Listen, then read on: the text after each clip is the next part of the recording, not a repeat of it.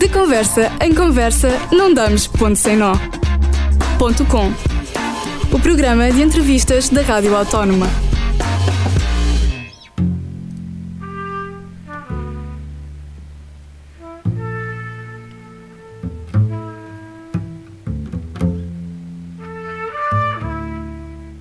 Olá a todos, bem-vindos a mais uma edição do Ponto Com. Sou Beatriz Pereira e hoje aqui comigo tenho André Carvalho, contrabaixista e compositor vencedor do Prémio Carlos Paredes. Eh, o André lançou uma campanha de crowdfunding para um novo disco inspirado em palavras intraduzíveis, o Lost in Translation.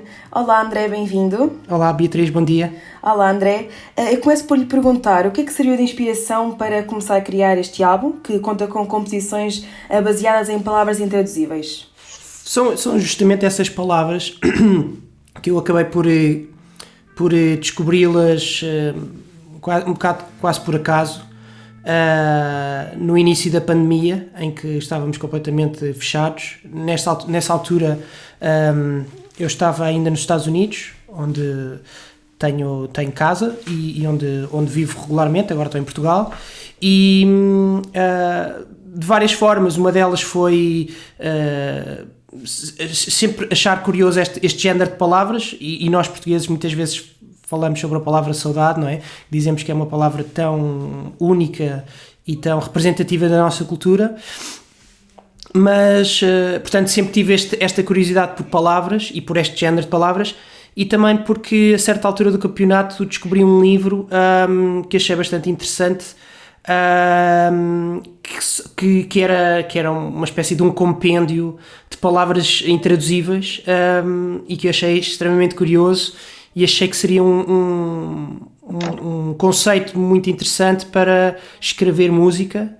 Uh, e depois comecei a pensar mais sobre o que é que são as palavras. Uh, as palavras são, são, são, ferramentas, são ferramentas de, de comunicação, obviamente, e como qualquer ferramenta que nós humanos uh, desenvolvemos surgiu através da, da, da, necessidade, não é? A necessidade faz um engenho. E então, portanto, é curioso uh, uh, reparar que determinadas culturas. Uh, se calhar até acharam, uh, uh, tiveram necessidade de, de, de, nomear um determinado, uma, uma determinada ação, um determinado item, mas nunca o fizeram e em oposição, uma outra cultura uh, teve essa necessidade também, provavelmente, e portanto criou uma, uma palavra para, para, para, essa, para essa ação, para esse. Uh, e, e, portanto achei tudo isto uma, uma coisa muito interessante e, e, e portanto comecei a, a interessar-me, a ler mais e, e a, progressivamente a escrever música. E, e, referiu a palavra saudade, que é, que é uma palavra uhum. já conhecida da língua portuguesa por, esse, por ser intraduzível. Vai estar marcado neste álbum? Por acaso não vai. Um, talvez por ser uma palavra mais próxima, das, é a única palavra que, é, que, nos é mais próxima, daquelas que, que eu tomei conhecimento, uh, e por ser. Um, assim mais próxima, sentir-me um bocado intimidado para, para utilizar e para escrever música que fosse inspirada nessa palavra e, no, e no seu significado. Portanto, deixei, deixei essa um bocadinho de parte e então acabei por escolher outras palavras que achei altamente inspiradoras, por uma outra razão, umas por serem. Hum, terem uma, uma perspectiva se calhar mais contemplativa, outras se calhar por terem, eh, serem coisas mais do cotidiano uh, e de alguma forma mais curiosas, um, hilariantes talvez. Uh, portanto, acabei por escolher palavras de outras línguas. E quero dar assim um, claro, e quero dar assim um ou dois exemplos de palavras que podemos encontrar neste álbum. Sim, claro. Um, uma assim mais contemplativa uh, pode ser, por exemplo, uma palavra um, japonesa que é wabi-sabi, que significa aceitar as imperfeições nas coisas, de forma a vivermos e a sabermos lidar melhor com a vida. Um, em oposição, por exemplo, a uma palavra que se calhar tem um, se calhar nós, todos já, já, já reparámos nisso, mas nunca arranjámos palavra, mas, mas existe uma palavra que acho bastante curiosa que se chama carelo, que significa a marca deixada uh, na pele quando usamos alguma coisa apertada, por exemplo, umas meias ou uma pulseira ou um relógio, e portanto, se calhar já pensámos nisso, mas nunca, nunca nomeámos, mas em oposição a uma outra cultura, neste caso uma língua uh, na Índia, Tulu, um, arranjou uma palavra para isto.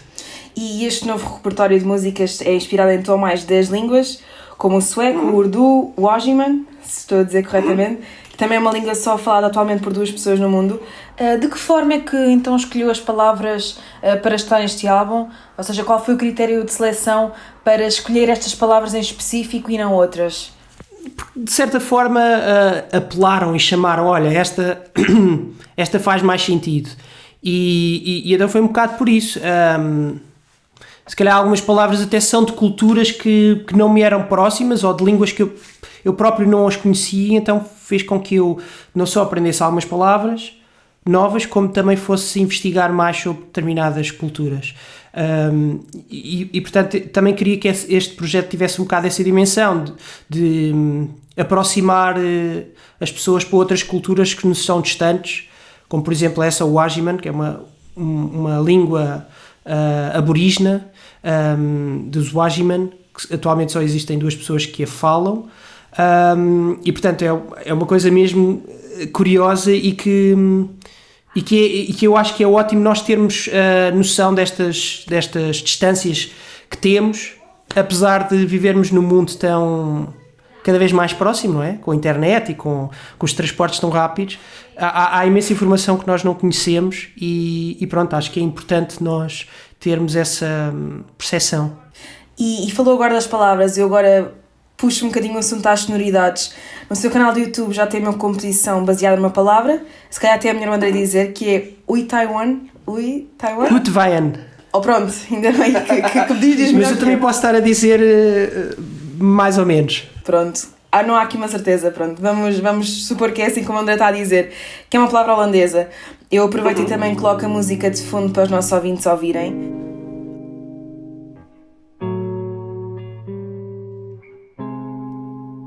Eh, como é que chegou à criação sonora desta música, baseada nesta palavra em específico? Ou seja, qual é a ligação entre o som e a palavra? Ok, uma boa pergunta.